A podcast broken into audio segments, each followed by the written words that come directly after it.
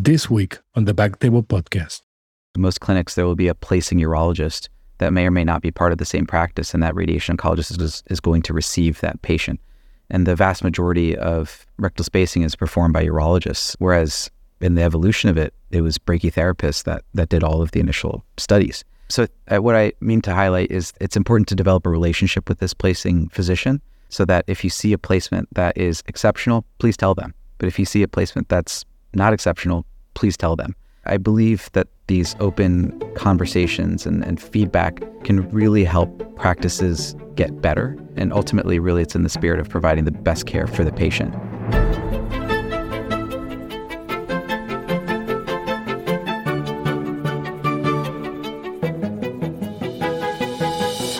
Hello, everyone, and welcome back to Backtable Urology podcast, your source for all things urology.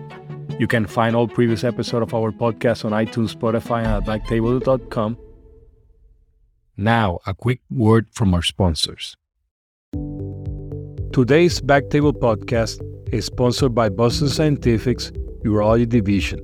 Boston Scientific is dedicated to transforming lives through innovative medical solutions that improve the health of patients around the world. This includes absorbable hydrogel spacers that are intended to temporarily position the anterior rectal wall away from the prostate during radiotherapy for prostate cancer. Boston Scientific SpaceOAR hydrogel system is a polyethylene glycol based hydrogel design to temporarily create space between the prostate and the rectum and reduce the radiation dose delivered to the rectum during radiation therapy. SpaceOAR hydrogel has been clinically shown to help reduce the side effects of radiation. For prostate cancer patients undergoing radiotherapy, maintaining quality of life may be just as important as treating the cancer. Minimize side effects, maximize patients' quality of life. Now, back to the show. Welcome back to the Back Table Urology Podcast. I'm your guest host, Juan Javier Desloges. I'm an assistant professor of urology at the University of California, San Diego. Today, I'm joined by Neil, who's a radiation oncologist, assistant professor. And uh, today we will be discussing spacing within the context of radiation prostate cancer. Neil, thanks so much for joining us. Thanks so much, Juan, for having me. This is a pleasure to be here and to have this conversation with you all. Neil, why don't you tell us a little bit about yourself uh, before we get started? Sounds great. My name is Neil Taunk. I'm an assistant professor of radiation oncology and radiology at the University of Pennsylvania in Philadelphia.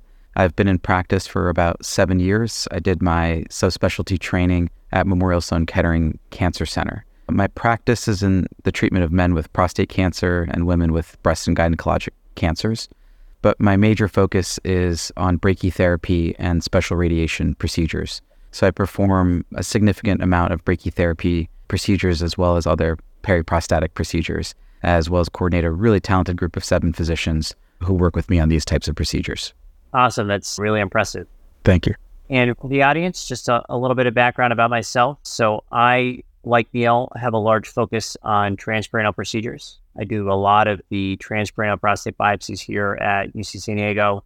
Also, do a large bulk of our cryoablation procedures, NanoKnife, reversible electroporation, and all of our SpaceOAR placements within UC San Diego. We have a little bit of a younger program. We've been doing spacing here for about four years. Prior to that, I had actually done spacing prior when I was a trainee in residency. So I, have been involved with rectal spacing since about 2017. 2018 when, when Boston Scientific first came out with SpaceOAR. In terms of my disclosures, you know, outside of a paid meal from Boston Scientific last year, I, I don't have any. Yes, Juan, thank you so much. Uh, I would also like to indicate that I'm a, uh, I do receive payment for consulting for Boston Scientific, and I have accepted a meal from Barrigel Palette Life Sciences, now Teleflex Medical, I believe. Great. Neil, tell me a little bit about when you started, you know, rectal spacing, your experience and, and how it's evolved over time. Yes, absolutely.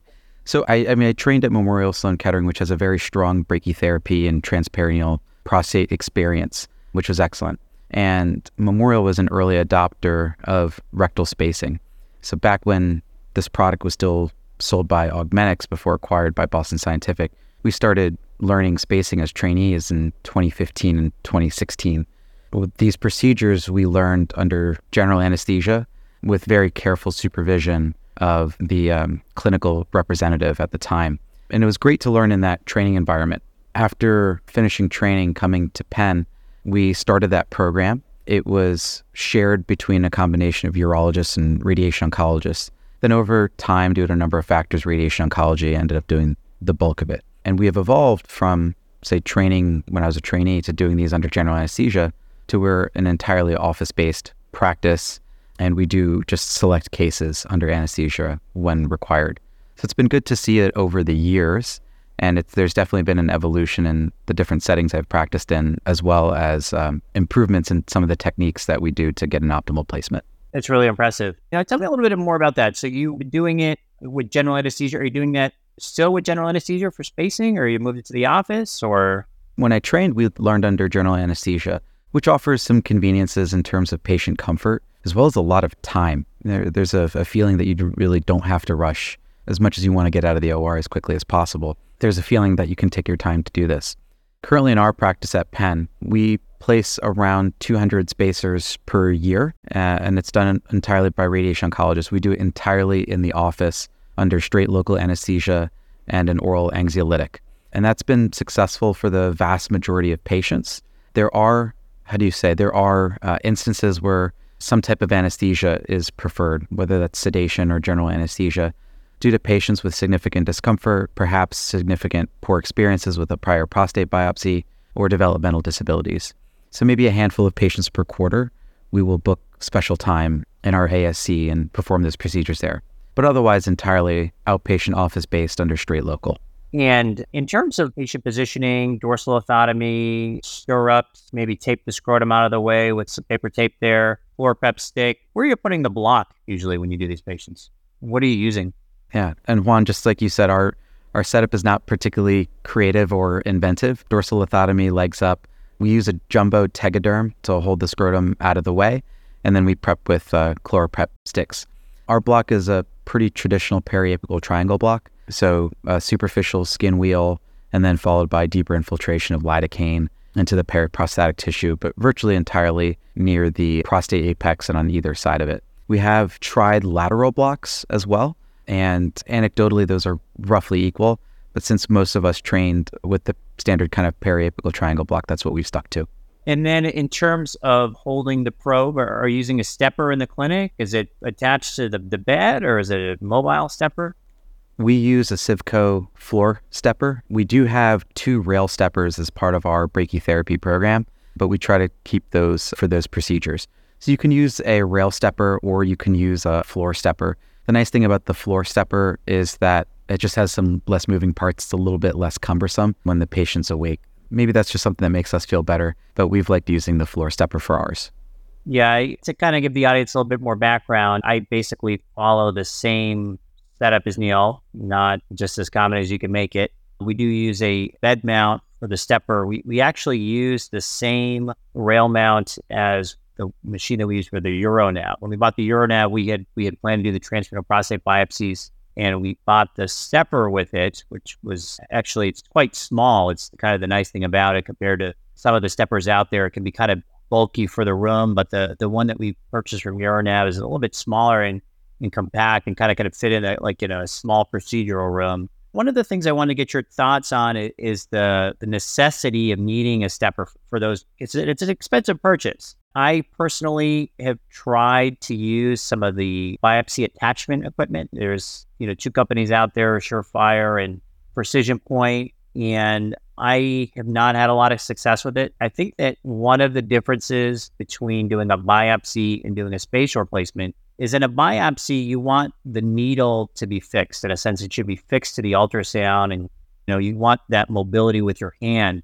In spacing placement, I found that it's more about you want the ultrasound to be fixed. You don't want the ultrasound to move during the procedure, and you want your needle to be mobile. And when it's attached to the biopsy, when the uh, needle's attached to the probe, you just do not have that same level of flexibility. I don't know if you've experimented with using biopsy attachments over steppers or not Juan, I think you've characterized it really expertly and the way that you've generally framed those two different types of setups. I agree with you completely that in spacing, you want a very stable image and then you want essentially complete freedom with your needle. But in a transperineal prostate biopsy, your needle's often following the pathway of the uh, ultrasound, kind of like how a flashlight would be pointing. So wherever your ultrasound's pointing, that's where you're going to go get your prostate needle biopsy. I have experimented with the precision point device from Perineologic.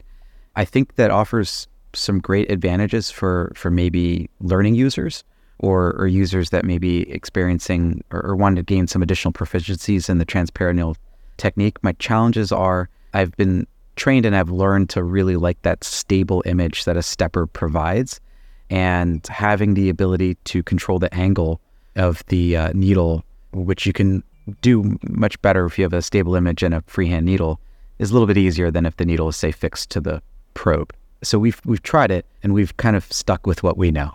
Yeah, I completely agree with you. I, the one thing I would say to anybody that's new to learning how to do, which is basically a completely freehand placement of a fiducial marker or a spacer, is to kind of keep in mind where the buttons are on the ultrasound because the needle or the needle tip will always come out over the buttons. So I'd imagine you do fiducial markers also, but when I teach to the residents, you know, I, I have them kind of practice with getting the fiducial markers over the buttons, make sure they can visualize their needle and then as they get more comfortable with that kind of free-handed technique, then we start to get them into, you know, doing this, doing the spacing, the hydrodissection and, and placement of the gel. Yeah, absolutely. Orientation is key and really nailing those basic ultrasound skills. It's fantastic that you teach them to the trainees because they'll they'll have the confidence to do them in practice. Is really critical. So if you if you have confidence in your equipment and your orientation, it'll really help you be set up for success in the future. And to those that, that are listening out there that are, you know, working with trainees, I, I have to admit, you know, found a little bit easier to work with the interns. I think one of the parts of our training, which is switching over a little bit, is we are so used to the visualization on transrectal for visualizing the prostate. And you have to kind of unbreak their their mentality of viewing the prostate in a different plane. So when you're working actually with an intern, I, I found the interns and the twos that really haven't done many transrectal biopsies, they actually pick it up pretty quickly because they're they're seeing the, the prostate for the first time on an ultrasound, and it, it, it's it's a little bit more easier for them to pick it up as opposed to, you know, the graduating chief resident in, in June of their chief year. Some excellent characterization. I mean, one of the I think one of the reasons that prostate brachytherapists find comfort in doing these transperineal procedures that's largely how we've been entirely trained from the start. So we haven't had to learn, say, one and then switch to the other. I've tried to learn transrectal procedures to round out that skill, but it's like unlearning transperineal to learn transrectal visualization in different planes. Yeah. You know, we've talked a lot about the basic setup, and I, I think that, you know, the audience probably has a good idea in mind of how they could do it in their office. How do you determine who is the best candidate for SpaceOAR And you know, do you do it in everybody? Does does it matter to you if they're getting IMRT or SBRT or proton therapy or or something else? Or you know, does the anatomy or the size or the location of the tumor matter to you? Yeah, Juan that's that's really great. Before going into say those those indications modalities, one aspect of the the peri procedural setup I think is very important is who's helping you and what kind of assistance you may have in your procedure. You can do this by yourself meaning that you can set up the kit by yourself, your table by yourself. But it's really, really, really helpful if you have a very consistent nurse or a very consistent medical assistant that knows how to do at least a portion of the setup for you, help you get your table laid out how you like, get your position, patient positioned how you like, as well as assembling the kit. So there are some times required to assemble the kit, and having a really proficient assistant being able to assemble that kit for you and giving them the confidence to do that by training them up correctly can just really make for a very um, uh, successful, very efficient procedure. So in our in our practice, most of our doctors don't assemble our own kits anymore. Our our team will, and then we'll hand it to us when when ready. To your original question regarding who do we recommend spacing for, some of it is philosophical, but uh, some of it I think is is data driven. If you think about it in the broadest sense, you could recommend rectal spacing for any patient that's receiving definitive prostate radiotherapy, whether that's IMRT, SBRT, protons, combined external beam and brachytherapy, or even radio recurrent disease. And that could be for really any size of gland. This goes a little bit beyond the um, the IFU or the instructions for use, and a little bit beyond the data from the pivotal trial. So philosophically, you could potentially recommend this to every patient.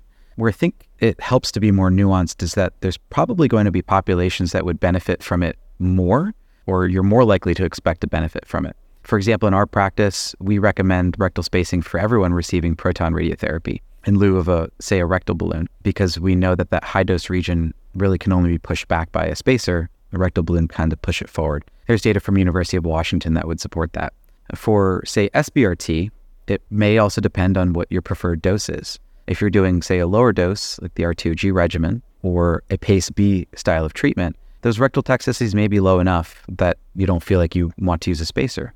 But if you're using higher doses, say 40 or 45 gray, we use 40 gray in five fractions, the acute rectal toxicity rates go up. So we feel somewhat strongly about putting in a rectal spacer at those higher doses, which we believe in because it does yield a, a lower two year biopsy positivity rate.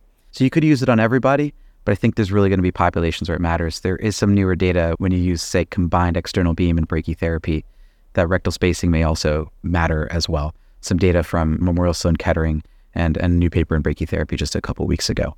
How do you all think about these uh, different scenarios or who best to recommend it to? Yeah, I, I think that we, we think about it a little bit differently. I, I would say all of our proton therapy patients receive it we do it. I don't know if we've actually looked specifically at the amount of gray, but really kind of anybody that's going to get SBRT, we recommend it to. And then for IMRT, it, it, it's kind of hit or miss. I would say that overall, the amongst all, let's say we do, I don't know how many patients we do radiation on prostate cancer a year, but let's say it's 100, although it's probably more.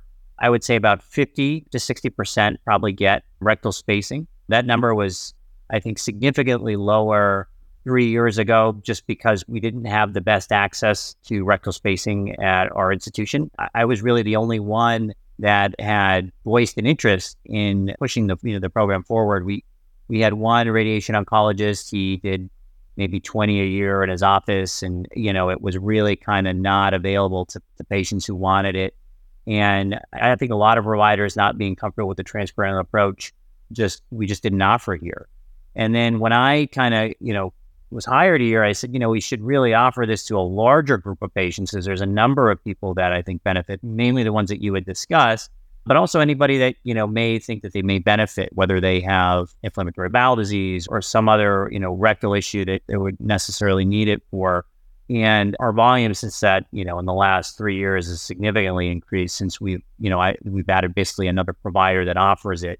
And I, you know, I've, I've actually tried to train other providers. You know, I, I don't necessarily need to be the one that does all the SpaceOARs, but it's not the most exciting procedure for urologists. So, I, you know, there's not a, I can't really get the sense that they're so enthusiastic about it. Although I do think it makes a difference for the patients, which is why I, I continue to do it. In terms of the prostate anatomy itself, you know, I don't think that there's necessarily a contraindication to size. I don't really look at the perirectal fat pad on the MRI. I don't always feel that that's necessarily accurate. You know, if you use an endorectal coil for MRI, although most of us don't anymore, that can obviously interfere with, with the size of the perirectal fat pad. You know, if there is frank invasion of the rectal wall, I, I don't think those patients are a good candidate for, for rectal spacing. If they get a PSMA PET and there's an enlarged, if there's a concerning mesorectal lymph node, rectal lymph nodes are now believed to be an accessory pathway for prostate cancer based on a couple publications. I don't think those patients are a good candidate for spacing because it may limit the the amount the, or dampen the, the effects of the radiation to control their cancer. And then if there's significant ECE and no rectal, you know, rectal wall involvement, I'm a, I'm just a little bit more hesitant. Sometimes I'll do an office-based ultrasound. I'm thinking about doing it in the operating room. We will do some of them in our operating room, I think, because of the reasons you had mentioned. It, it's really kind of nursing support. It's a lot of work for a nurse if you think about it. I mean, if you have one nurse in there, she's got to set it up and set the patient up. It's a fair amount of work for them. So giving the patients a little bit of modified anesthesia in the OR, a little bit more comfortable for them and a little bit more easier for the setup. But, you know, kind of getting back to the extra capsular extension, you know, I, I will sometimes do that, you know, ultrasound like just to see if, if it's someone I'm, I'm really considering doing for, for SpaceOAR I do a, a actually a pre SpaceOAR consult for all of my patients. Unlike the prostate biopsies, you know, prostate biopsies, I think largely well understood by the population, even if they're they're they're transperineal. I, you know, most of the providers are able to explain it. for the spacer consult, and, and, you know, we'll get a little bit more into the risks of the procedure. I, I do do a formal visit, not just so the patients understand what's going on, but for insurance purposes. I mean, there are a number of insurances that still are giving a little bit of pushback on rectal spacing, whether usually an HMO or, or some of the smaller plans. And that, you know, documentation as to why you're doing it, we've been found successful to avoiding someone showing up meeting them for the first time for a spacer or and, and then they, they their insurance denies it. So I, I, I do do a, a pre-op, usually like a quick 10 minute video. Some of the kind of nuanced things that I've kind of learned about and who doesn't qualify for space spacing. In San Diego, we actually have a pretty large cycling biking population. And I've found a number of patients with pelvic fractures that have been unfixed. So, you know, in a patient that has a known history of a pelvic fracture that may be blocking placement of the gel because the bone is out of place.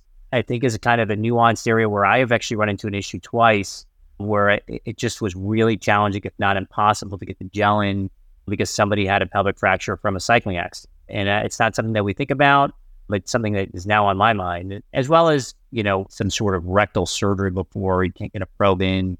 I think in my mind are kind of the absolute contraindications to doing it. And then that you can probably remember this, but it, you know, when we first started doing this, there were a number of pros patients that had issues with you know placement of the perirectal gel and getting a perirectal abscess. So if somebody's had a history of a perianal fistula or inflammatory bowel disease, you know, I, I will be pretty upfront with them about you know doing a kind of uh, an anal exam just to make sure that there's nothing there that is subclinical that they're not aware of due to that due to that infectious risk. Yeah, I think those are those are excellent points. The aspect about the high number of cyclists in San Diego is is very interesting. We we have a relatively flat city in Philadelphia, but I don't think we have quite the same activity as as there. You brought up the point about you know some populations may specifically benefit. That also is a, a little bit of how our program evolved over the last six to seven years at Penn, particularly with your comment about about access. In the very beginning, it was this one physician, limited slots and we were prioritizing patients with either inflammatory bowel disease or more commonly that were on anticoagulation for other reasons. So AFib is, is one of them. So patients that may be at particularly high risk for rectal bleeding post prostate radiation. And then with additional access, additional physicians, and then essentially physician champions, as well as patients indicating that they, they were looking for this service, then we were able to build out the volume. But those are those are kind of those early indications before those expanded indications. You had mentioned about prostate anatomy and size. I very much agree with you. The pivotal trial recommended gland should be generally under 80 grams, but there are data to suggest that you can still get clinically meaningful spacing. A paper from Marcio Fagundes at Baptist in Miami suggesting you can still get meaningful changes, even large glands, glands over 80 to 100 centimeters, or even small glands as well. Also touched on extra extracapsular extension. This brings up the point that the location of the extra extracapsular extension really matters we'll have patients or physicians that won't send a patient for this, even though it might be in general done in our practice, or a patient who read their own report and said, "Oh, I have ECE, and and I didn't think I qualified, even though I want this done." It's helpful for us that that we review where that ECE is, because if a patient has say anterior ECE or far lateral ECE, that that's not particularly important to do this procedure successfully. I very much agree with you, Juan, regarding the uh, aspect of gross posterior extracapsular extension. There is a theoretical risk that you may cut through that disease. Whether that has been demonstrated to be clinically meaningful or not, we have just chosen as a group to not mess with. But there are other physicians that feel that it's okay, that if you were to lift the prostate, that ECE would travel with it, as long as it's just not tethered to the anterior rectal wall. But again, we've chosen just not to do gross posterior ECE. And the last point is regarding the potential benefit of this. You had mentioned that population with Crohn's or where patients may have certain risk factors that may put them at higher risk for complications. One thing that we always try to remind ourselves when we do our periodic spacer QA meetings, where we, we kind of discuss cases and, and we review them together, is that this is an additive procedure. Every cancer treatment, every prostate cancer treatment does have its risks and side effects prostate radiation, prostate surgery, focal therapies, everything has its own potential risks. And prostate spacing is supposed to be additive. So if you can do it and you feel it might help, that's great. But if you can't, or you might put the patient at risk, we have the information that, that we have that's fairly robust to, to understand how most patients will do. And we can counsel their choices uh, appropriately for them to make the best decision for what kind of care they want to receive. Yeah, I, I completely agree with you on a number of points there. To back up, you mentioned about prostate volume and, and size. I mean, are you are you at any time using two gels or, or, multiple gels for those larger prostates to to kind of reach back to the you know SV and all the way to the apex, or are you just using one regardless? We've just been using one, but we we make sure to to inject the entire volume. We haven't experimented with two. The first aspect or the first reason probably is no one's we haven't encountered it often enough to say like you know we definitely have to try it. The second is probably some degree of lack of clarity regarding reimbursement. If we open two kits and you just do one procedure, you know, what happens with that? For most patients with a, a large prostate, we're using just a single kit, but making sure that we we put that gel maybe at the, the closest areas, which is usually mid gland to to apex, as opposed to say putting it all at the base or or near the SVs. Have you experimented with two kits, or have you have you heard of I'm sure you've heard of other people trying it as well. Well, you know, one patient's SV invasion, we, we, you know, I gave, you know, kind of a, a bulk of a dose towards the SEMS, and then I used maybe another half a kit towards the mid apex. This is, it's just not enough gel necessarily to kind of cover that area, depending on the prostate size, but not not something by any means that I routinely do. It, eh, you, you, know, it, we're kind of getting into a little bit, but I, you know, I think it maybe good to kind of transition a little bit to kind of talk about. So there's two there's two gels out there now. I mean, there's there's as we all know, there have been two trials that have been you know the most recent one published with gel and, and SBRT patients, and then the older trial from Boston Scientific or SpaceOAR looking at you know IMRT patients. And they've both shown benefits in terms of rectal toxicity, but the, the gels are they're, they're different, and I, I think it's a little nuanced to anybody that's kind of getting into rectal spacing so I can was hoping that we could maybe talk about both and what their kind of differences is, and you could maybe add to what I have to say. For Boston Scientific, you know, the SpaceOAR gel, it's visible on CT. It's not visible on ultrasound. You know, once you place the gel, it kind of blocks out the prostate, so you can't see that well. You do do a hydrodissection prior to SpaceOAR placement, which I believe is an advantage because I have had a number of patients that just do not have a lot of perirectal fat. You know, we didn't really get into placement of the gel and the needle position at all. But, you know, generally when you try to put these gels in, you kind of take the needle from an anterior approach, you come down towards the perirectal fat plane. And if you've done a prostatectomy, you know that just some patients don't have much perirectal fat. I mean, you're right on the rectum sometimes. And the same is true when you're doing an ultrasound. So I don't really feel that this is a um, a learning curve issue, but rather an anatomy issue. You need that sometimes hydrodissection to kind of spread apart that area and make sure that you are placing the gel in the right area because you can get it into the navius fascia, you can get it into the prostate, you can get it into the rectal wall. And while none of that has happened to me personally, I, you know, I, I do feel that, you know, leaning on the hydrodissection is kind of um, prevented that. And the other kind of major difference is, you know, for SpaceOAR, you're a little bit under a time crunch, which is good or bad depending on how you look at it. You want to get the gel in and you want to get that patient irradiation usually pretty quickly. The way that our protocol here works is we put patients on hormone therapy for six to eight weeks, and then they'll get the SpaceOAR gel. And then usually within a week after that, they'll get their SIM and then they'll get their radiation. I think it's controversial whether or not you really necessarily need to give anybody ADT prior radiation or when you start it. I think from a scheduling perspective, because we just have so many patients, I don't think it matters if they get it at, you know, when they start ADT or when they're six to eight weeks in. But that has been the kind of general protocol that we've followed. And for Barrigel, which we don't offer, uh, you know, the major benefit I think is is it's visible on ultrasound, and it also lasts longer. But you know, there have been concerns raised about how long does it actually last.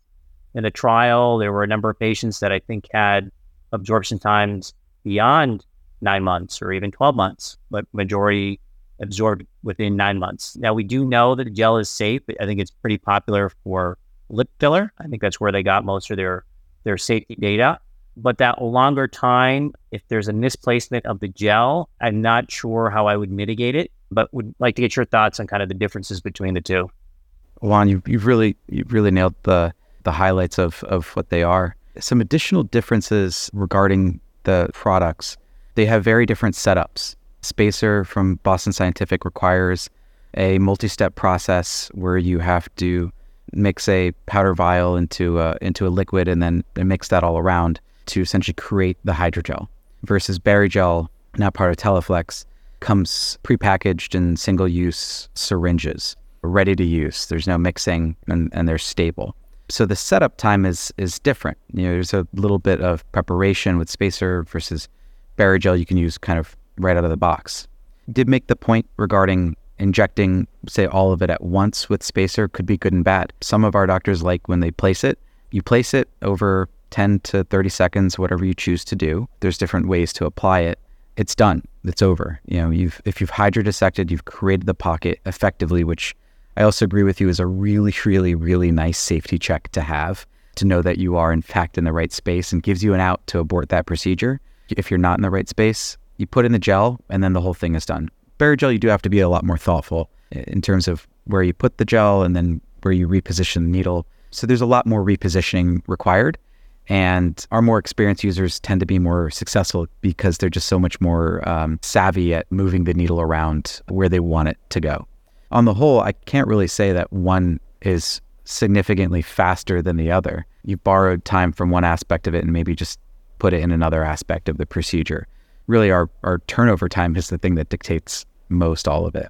The safety data for the the NASHA that's used in Barrigel, yes, did mostly come from lip filler products. So these products are used all over the body already. And again, very impressive long-term safety data for this. There is also a similar product that the company has, which is specifically used to bulk the the rectum for patients with, say, fecal incontinence. So you know, deliberately placing this NASHA product into the rectum. Now, granted, those patients were not treated with radiation, so we can't necessarily infer that it's safe to radiate when that stuff is inside the rectum. Spacer will take around six months fairly consistently to go. I think reliably, we say we have about 12 weeks of stability. So there is a bit of time. You know, we place it basically right before we want the radiation to happen. But say during the COVID 19 pandemic, patients who had spacers placed and then our clinic shut down, we kept them on ADT because we weren't treating non emergent patients with prostate radiation for a while. So some patients we either did another procedure on or they just went ahead and did their treatment even after the gel resorb.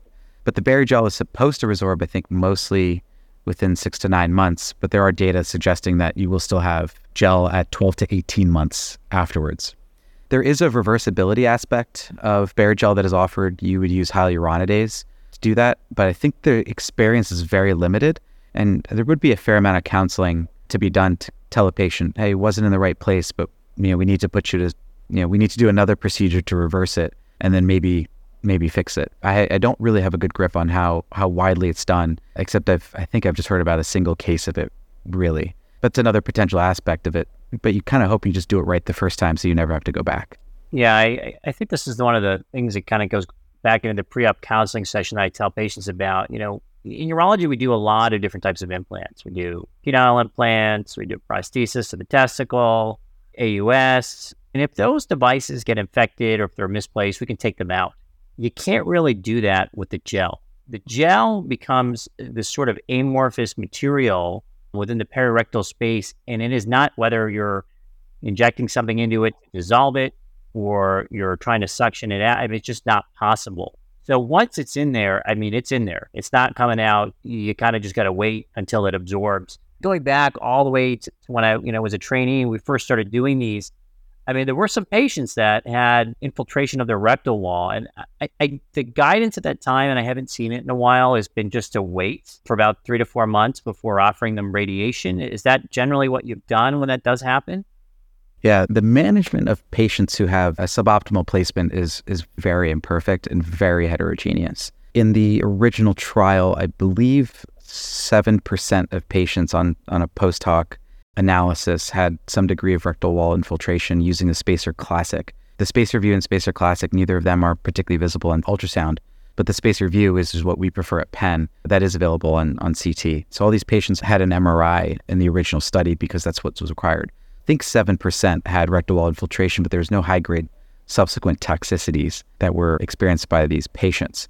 In terms of how we tend to manage it, is most of our patients that are treated at our main campus, we have a distributed model. We have around 60 doctors in our radiation oncology practice spread across our various sites. And in these patients, the ones that are treated at the main campus, they all get an MRI anyway. So we do have that to, to reference. Patients with minor minor infiltrations, which is really just the, the superficial layers of the rectum, we'll go ahead and we'll continue to treat without issue. Any patients with, say, any deep infiltration deeper into the submucosa, or patients, we've seen some patients from outside that have had gel placements that have even intraluminal gel, we absolutely will not treat. There's some thought to say that if you say do an anoscopy and check if there's no gel in the lumen, you can proceed forward. It's hard to say if, if that's correctly the data driven approach. If there is a sufficient amount of physician worry, I think it's reasonable to wait. Most patients can comfortably wait for prostate cancer treatment, particularly if they're on ADT. But superficial infiltrations, we if we see it, we're generally comfortable proceeding forward with it. But again, we take a, a, a nuanced look and, and make sure to look carefully. That's only just a little bit. How do you guys manage these in your practice? Again, you know, we don't do 200 a year. We probably do about 70 and I haven't. I just we just haven't had one. So I, have actually was was just taking notes here with my microphone on mute on on how you are, are managing the uh, because I know it's it's it's bound to happen. I mean, you know, kind of going back to the the way that we talked about how the gel is placed. I, I mean, if, if there's just not a giving perirectal flat pad, even if you follow all the maneuvers, sometimes you get a little bit of superficial infiltration. It's just not something you can avoid. Have you ever aborted a SpaceOAR, like not done it, or or a space procedure just because you just couldn't get the space open? Yeah, it's it's uncommon, but uh, it's it's definitely happened in my own practice and, and my partner's practice. But it is it is quite uncommon.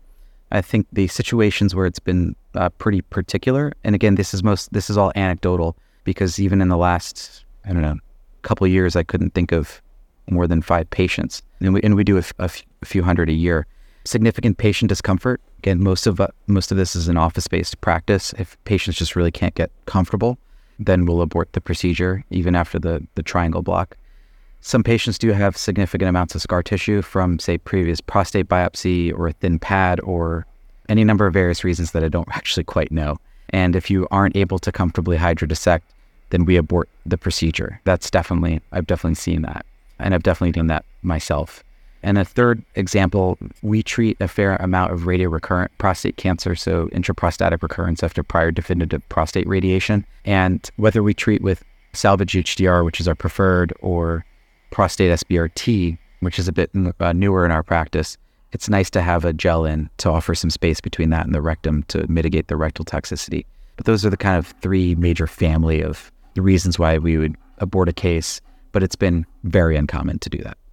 I, haven't had to abort cases. But I have similar to concerns to you, or where there was I had one patient was a little tough. I was able to hydrodissect laterally, as one thing that is helping before is, you know, if it's not opening up directly under the prostate, if you're able to hydrodissect laterally, sometimes that water will travel medially and open up the space a little bit for you to, to, to get that space open. But yeah, it's tough. I mean, the radio recurrent prostate cancer patients, I mean, that that area can be pretty scarred down you know, in my other podcast was transperineal prostate biopsies, and maybe a plug for that. But I mean, those patients do not have any fibrosis posteriorly. I do think it is a, a benefit not just to doing the biopsy, but also whether you're doing SpaceOAR placement or radical prostatectomy. I think the plane posteriorly with a transrectal prostate biopsy is just much cleaner compared to transrectal, especially if the patients have some sort of hematoma.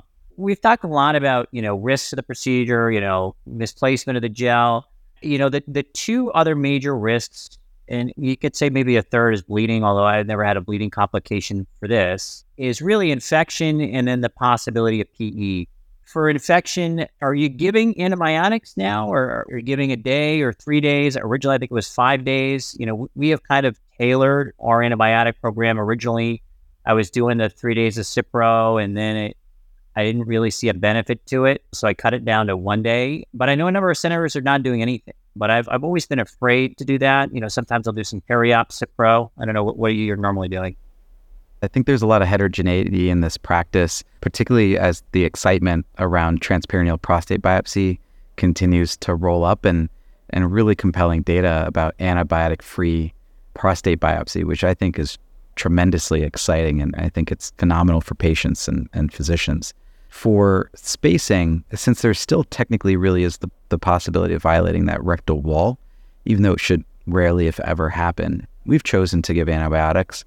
We worked with our local antibiotic governance committee at our hospital to come up with guidelines, and our patients will get three days of, of cefpodoxime, which is concordant with most of our other transperineal or transrectal urologic procedures. But again, there is some heterogeneity. Some physicians will just do a single day of pre-procedural cefpodoxime. There are some clinics that will do, particularly if the patient's asleep, will offer IV ceftriaxone as part of the procedure. The last one, you know, we'll do a rectal swab and then and offer tailored antibiotics.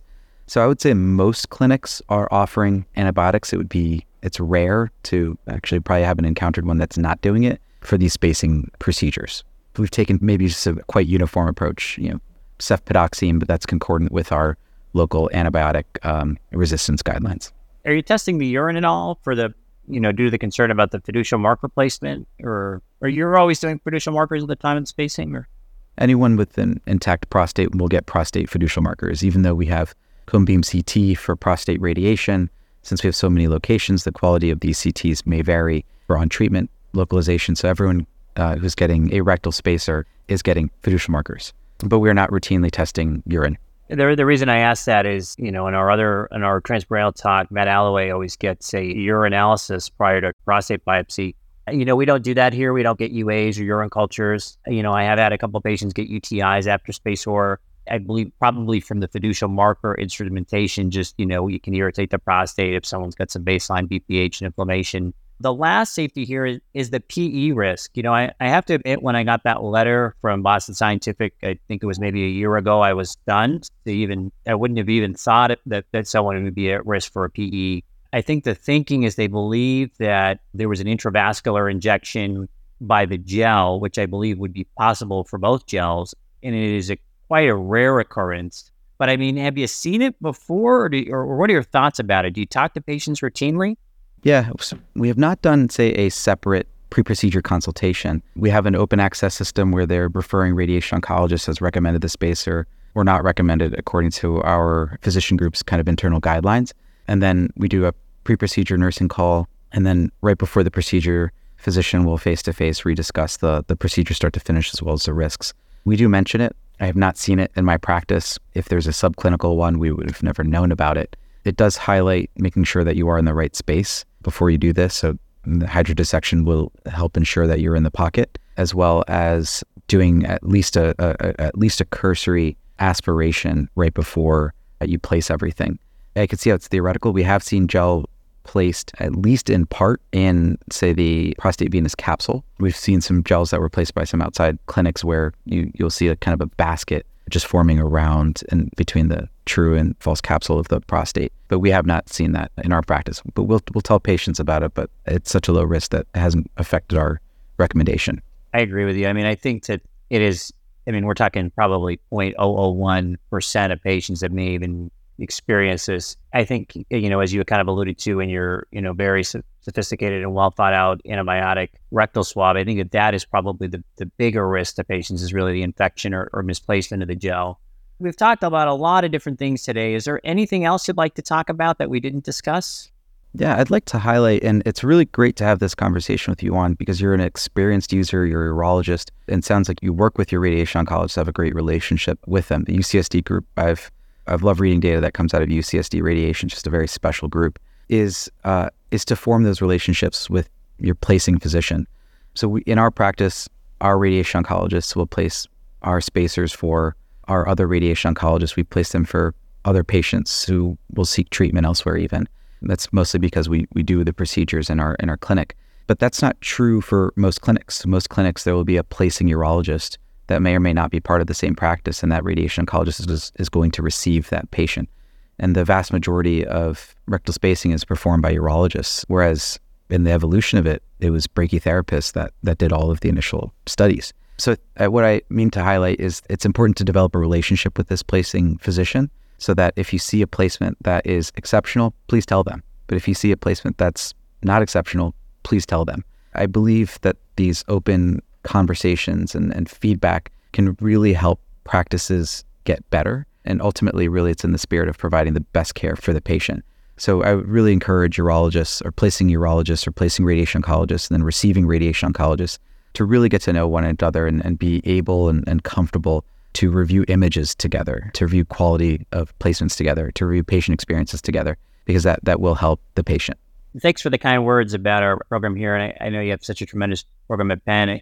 You'll have to, you know, we have uh, Phil Pierorazio there is probably wreaking havoc with his new appointment to say hi to him the next time you see him. But, you know, to kind of get into the, the, are you tracking your own GI toxicity outcomes and compare them? You, you kind of alluded to a little bit, but I was just kind of curious. Yeah, I mean, our department takes a pretty hard tack towards PQI, practice quality improvement, and then QA. The, the major example that I'll, I'll bring up is what we call independent checking. So in, in, our practice, it might be one of three physicians that places a, a rectal spacer, whatever the brand, but a second partner has to check that placement on the imaging. So as soon as the imaging is back in our radiation electronic medical record, a task shows up on your list that says independent review of spacing gel required, and a second physician has to go check that. And then, of course, if the spacing physician is not the same as the treating physician, for example, if I place a gel on a patient, but that patient's going to receive treatment at one of our network sites in wonderful Cherry Hill, New Jersey, that receiving physician's also going to check that gel. So there are multiple eyes that will see every every placement. So there are opportunities to say, well, this one was really good and this one really wasn't good. What happened here? We write notes within our record regarding that. We record things like the mean separation, symmetry, and the quality of placement. And in patient that has any adverse outcome, we we track internally as well as report to the vendor if needed. That might be a bit extra, I don't think it's necessary for every practice, but it highlights something that we feel strongly about in, in our practice. No, it's really, really impressive. And it, it's so um, comforting to hear that you're, you're that deeply involved in this, as well as your department.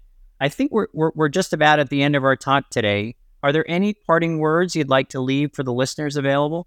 Uh, it was it was really great to be here. I love learning, and as much as I think I know about the things that I do, Juan, it was really, really wonderful to learn from you as well as extend my own thinking and, and continue to be creative in my approach. I'd like to just close with a comment that you made about about training. Training is really important. Getting high quality training from great mentors. You know, you were talking about how you work closely with your interns and twos is a really excellent opportunity for trainees to get good and proficient at what these things are and have opportunities to get better. So if there are trainees that are, are listening to this, you know, please take your mentors up on these opportunities to do this, get better.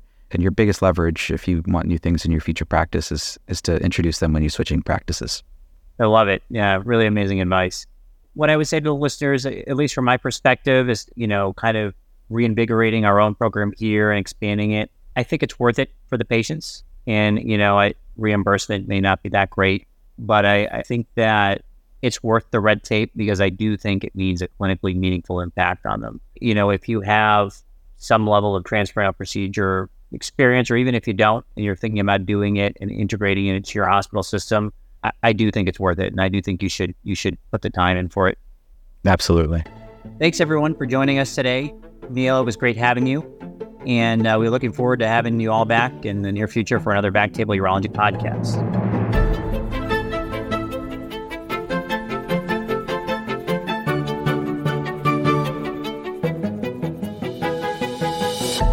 Thank you so much for listening.